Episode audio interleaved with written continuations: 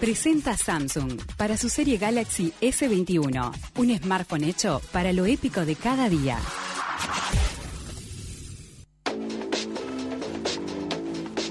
Siendo las 11 y 10 de la mañana recibimos a Juan Pablo de Mar con su columna de tecnología para hablar de Elon Musk. ¿Quién fue y cómo está transformando la tecnología? ¿Cómo estás, Juan Pablo? Buen día. ¿Cómo estás? ¿Todo bien? Muy bien, ¿y vos? Muy bien, muy bien, por suerte. Bueno, eh, vamos a hablar un poco de, de este personaje que ha transformado y está transformando la tecnología como yo me atrevería a decir ningún otro no hombre en el planeta o ninguna otra persona en el planeta. ¿no? ¿Dije bien su apellido? Sí, Elon Musk. Más, Ah, bien. déjame pasarte un pique Dale. eh, que es eh, sobre Samsung, que para quienes quieren lo mejor de lo mejor de Samsung tiene a su Galaxy S21 Ultra, que ahora permite capturar fotos impresionantes con calidad de estudio, con cualquier luz y entorno, gracias al sensor mejorado de 108 megapíxeles. Además, grabar y editar videos como un profesional gracias a su cámara cuádruple. Y por primera vez Samsung lleva la experiencia del S10 a la serie S para tomar notas, editar fotos o esbozar ideas de forma precisa. Galaxy S21 ultra eleva el nivel de lo que los smartphones premium pueden hacer, ¿no? Y, y bueno, y vamos a hablar de este personaje que eh, si yo te, hago- te pregunto sobre la fortuna de, de, de- de Elon Musk, eh, ¿qué, se te viene a la cabeza? ¿Qué podrían imaginar? La fortuna de Elon, me imagino, la- hablamos de fortuna, me imagino un gran capital económico, por lo Ujú. me decís fortuna, pero además, ya con la presentación que me estás haciendo, me parece que es un tipo que ha revolucionado la tecnología a nivel mundial. Exacto. Él tiene una fortuna eh, que supera, según el último índice de multimillonarios de Bloomberg, los 185 mil millones de dólares, para dar como una imagen y, y- y- y denotar el poderío económico que tiene. Es una fortuna que llegar hasta cuadruplicar el, el- el Producto Bruto Interno uruguayo. O sea, como que son personas eh, muy, muy poderosas y que cualquier mensaje que ellos hacen en una red social eh, puede modificar el mercado, puede hacer que las acciones de una empresa suban o bajen. O sea, eh, estamos hablando de un personaje muy, muy, muy importante en el mundo de la economía mundial, así lo podríamos definir, ¿no? Y esto tiene una particularidad que comienza eh, con, con un, una, una carrera que, que, que ha mirado y como que se ha anticipado a los tiempos de una manera bastante distinta a, a lo que son los, los pioneros en la tecnología en general. De hecho, él eh, fue uno de los que introdujo eh, el pago a través de Internet Mira, a mediados de los 90, el, el servicio PayPal que fue Sí, claro. por él, primero creado por otro sistema, también, bueno, eh, colaboró a mediados de los 90 en el desarrollo de sitios web, cuando obviamente no, no, no existía todo eso. O sea, estamos hablando de una persona que eh, tenía trabajos muy adelantados o, o- o- o- o inventaba sus trabajos muy adelantados para su tiempo, ¿no? Y, y también eh, lo fue dejando, fue vendiendo esas empresas, por ejemplo, PayPal la vendió a eBay, eh, y después como que empezó a, a- a- a buscar nuevos desafíos, ¿no? Es un tipo con, con nuevos desafíos. Vio que Tesla, esta empresa de vehículos eléctricos, eléctricos. estaba ahí está, estaba media caída y la compró, ¿no? Eh, pasó algunas zozobras económicas eh, financieras bastante difíciles en el 2008, en la crisis económica en, en Estados Unidos, eh, pero bueno, la superó y, y ha tenido eso- esas idas y vueltas con eso y creó los, los, los vehículos eh, autónomos, ¿no? Los Sí. que se manejan sin conductor Sin conductor. y, y así fue fue mejorando y fue potenciándose y buscando nuevos desafíos. Uno de ellos es en el espacio. No sé si has visto alguna de las noticias, que la mayoría de las noticias de él están eh, enfocadas con sus desafíos en el espacio. Eh, sobre todo, bueno, eh, la obsesión de él es colonizar Marte. Si yo te pregunto colonizar Marte, vos, vos, vos qué pensás, que puede ser... Me parece una un demencia, una locura. Claro, no, no es simplemente mm, enviar robots como lo está haciendo la NASA en este momento, con Sí. el cual su empresa SpaceX está vinculada, sino con eh, llevar humanos a Marte. De hecho, él mismo ha dicho que quiere ser enterrado en Marte el día que muera y quiere crear un pequeño invernadero y crear eh, como entiende y visualiza que el futuro está eh, comprometido como, la Tierra por, por los fenómenos de calentamiento global y demás, como que quiere crear una sociedad, él llama multiplanetaria, es decir, de que pueda llegar a existir una civilización y otro planeta al cual el, ser humano pueda recurrir para, para bueno, tener otro, otro lugar, ¿no? Y bueno, él se define eh, más que como un empresario, como un eh, ingeniero. Todos los días se levanta a la mañana para intentar solucionar problemas. Que creo que esto es el legado un poco que deja como personaje, que, que, tiene como sus locuras, ¿no? Tiene sus locuras. Y sí, eh, estoy leyendo, por ejemplo, que, que, quiere poner criptomoneda literalmente en la luna. O sea, comprar en la luna. Claro, ahí va, tiene esas locuras, ¿no? Claro. que esas locuras eh, han sido las que lo han llevado a ser cuestionado hasta por pioneros en la tecnología, eh, personas que formaron parte de la primera misión en la que el hombre llegó a la Luna, lo han cuestionado a él duramente por, por todos estos desafíos que tiene. Eh, y a él lo ha, lo ha afectado esto, es una persona bastante, bastante sensible. Eh, pero lo que se observa es que es un multimillonario que no tiene esa obsesión eh, de disfrutar su dinero comprando islas, eh, teniendo una casa enorme, no, él lo que más desea y lo obsesiona es eh, trabajar para poder solucionar los problemas y, poder llevar a cabo este, esta verdadera obsesión que, tiene a principios del siglo XXI, que es colonizar Marte y llevar un invernadero a Marte para que los humanos puedan producir sus propios alimentos y que sea bien básica, ¿no? Y a partir de ahí, bueno, empezar a dar otras soluciones tecnológicas. Pero te, te hay algo particular que, que, ha sucedido, además de que de, esto de colonizar Marte, y te, lo resumo en esto.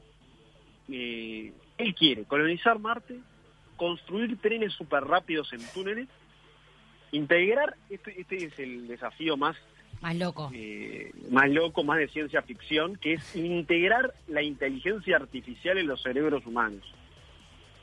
Eh, parece demasiado alocado.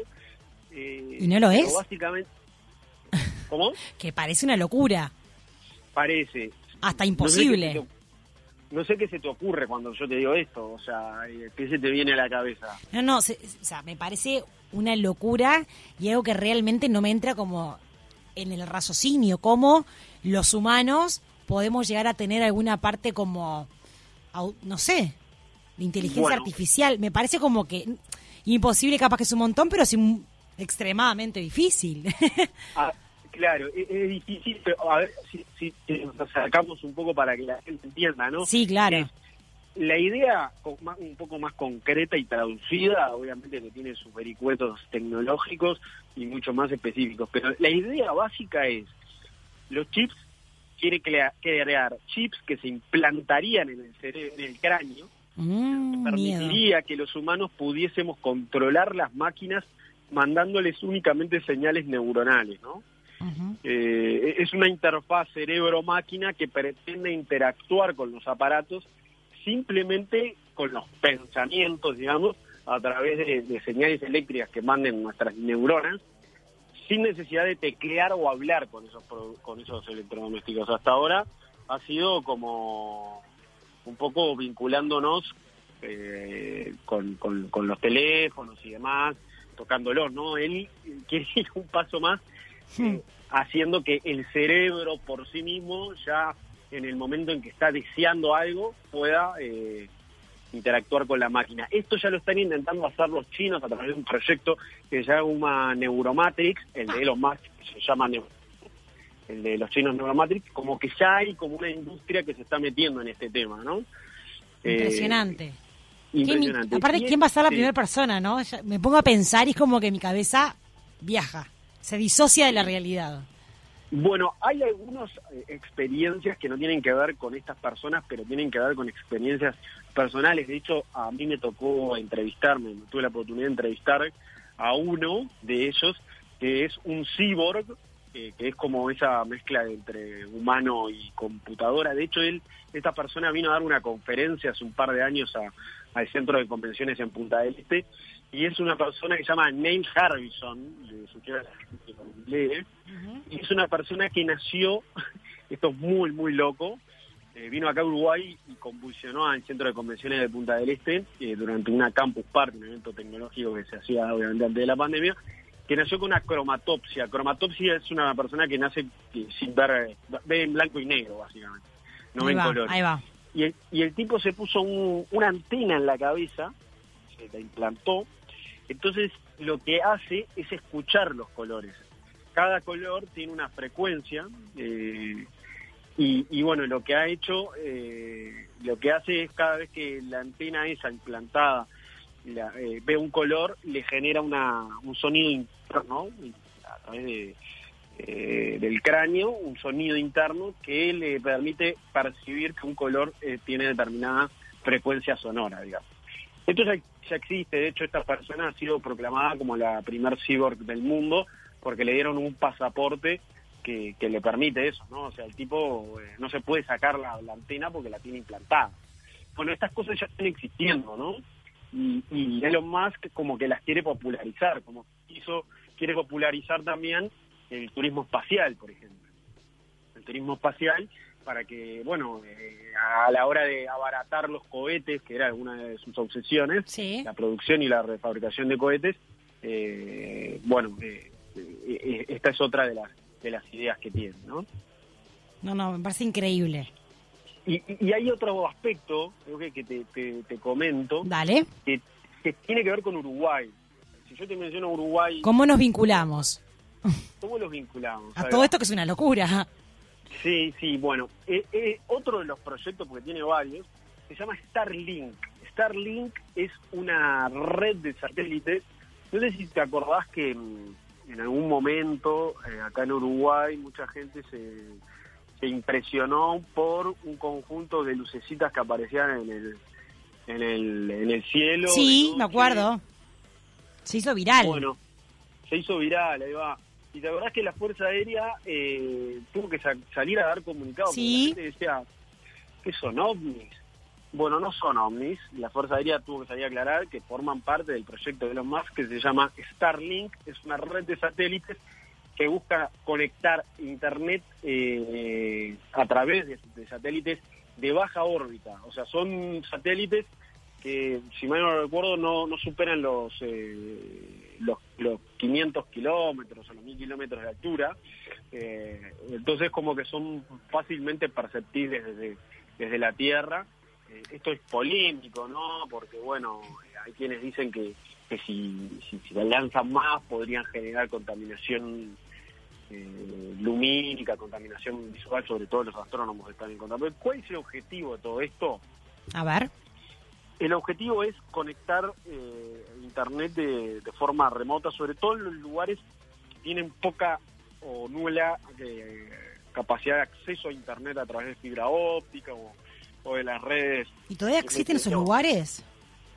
Bueno, todavía existen esos lugares. De hecho, en Uruguay eh, hay algunos lugares donde es difícil que se acceda a Internet. Mira aunque estoy hablando con algunos expertos, y lo que me decían, uno de ellos me decía, bueno, es muy difícil que en Uruguay se aplique porque Uruguay es muy chico a nivel Claro, aparte porque en algún momento, si bien hay algunas localidades seguramente más que nada del interior profundo del país, no tengan fibra óptica, bueno, hay un camino hacia, ¿no? Claro, hay un camino hacia y sobre todo antes tiene esa política. Sin embargo, hay otros que me decían, no, yo creo que esto sí puede funcionar porque, bueno, hay lugares que realmente es difícil llevar fibra óptica, o tal vez las redes LTE las antenas no, no tengan la capacidad de llegar hasta ahí, salvo la futura nueva red 5G, que bueno, eh, hay que ver si finalmente se termina desplegando y conectando estos lugares. Pero lo que quiere hacer eh, este, este proyecto de Starlink es definitivamente eh, que todo el planeta pueda conectarse a través de sus satélites. Y en Uruguay, eh, y en esta parte, en esta región, eh, si bien ya lo ha aprobado en fase beta en algunos países de Europa, bueno, en, en, en, Uruguay y en Latinoamérica en general se va a empezar a aplicar a partir del 2022. o sea, un servicio de los más ya va a empezar a, aplicarse eh, en 2022. De hecho, hay unos uruguayos que ya compraron eh, de manera anticipada el servicio. ¡Qué increíble! Cuesta 100 dólares. Y bueno... Eh, ah, no es tan caro. Para tener el servicio no es tan caro. En realidad es más caro porque ese es el costo de servicio mensual. Además hay que comprar la antena y hay que comprar el router. O sea, como que funciona más para, para lugares eh, remotos, ¿no? Claro. aunque, aunque el objetivo, me parece, de él, es abaratar los costos. O sea, es como la obsesión que tiene él. Sobre todo la ha tenido con el tema de la fabricación de los cohetes, la ha tenido con la fabricación de los autos eléctricos. Eh, bueno, fue pionero en el tema de los pagos financieros. Y, y, bueno, nos habla de una persona que impacta mucho en la tecnología y en todo lo que usamos a nivel general y está lo está transformando, lo está transformando y me parece que, que va a ser una persona que, que, hay que seguir prestando la atención. Sin lugar a dudas. sí, sí, sí. Eh, vos sabés que estuve hablando con, hace unos cuatro años, o un poco más capaz, vino a Uruguay Steve Wozniak. Steve Wozniak es el fundador de Apple, uno de los fundadores de Apple. Bueno, yo le pregunté básicamente cuál era la persona que él veía que era el nuevo Steve Jobs, ¿no? El nuevo... El legado. Y, eh, ahí va, la, persona que está eh, liderando la tecnología mundial. Y él no tuvo dudas en decir que era Elon Musk, ¿no? Y, y como, como este individuo que es bastante eh, controversial, pero que tiene una filosofía de vida bastante interesante, porque muchas veces va a seguir sucediendo, por ejemplo, ahora en los últimos meses están lanzando cohetes al espacio que forman parte de su proyecto de colonizar Marte. Y no sé si has visto en algunas noticias que eh, esos prototipos de cohetes han explotado. sí, sí, sí, sí, se ha visto, se ha visto. Ahí va. Bueno, y él, él como que ve esos problemas como, como parte de, de, su proyecto, o sea, no le ve demasiado problema. Obviamente que cada, cada de esos eh, proyectos mínimos o, esas pruebas pierde millones de dólares, pero lo ve eh, como parte del proceso para tomar eh, decisiones y que forma parte del objetivo final que tiene, ¿no? Claro. Y, cómo, cómo te dejas enseñanza y decir, bueno, más allá de las dificultades que se presenten, hay que seguir intentándolo. Bien. Bueno, súper interesante, Juan Pablo. Gracias por tu tiempo, como todos los viernes. Bueno, un placer. te mando un beso. Otro para vos. Buen fin de. Igualmente. Gracias.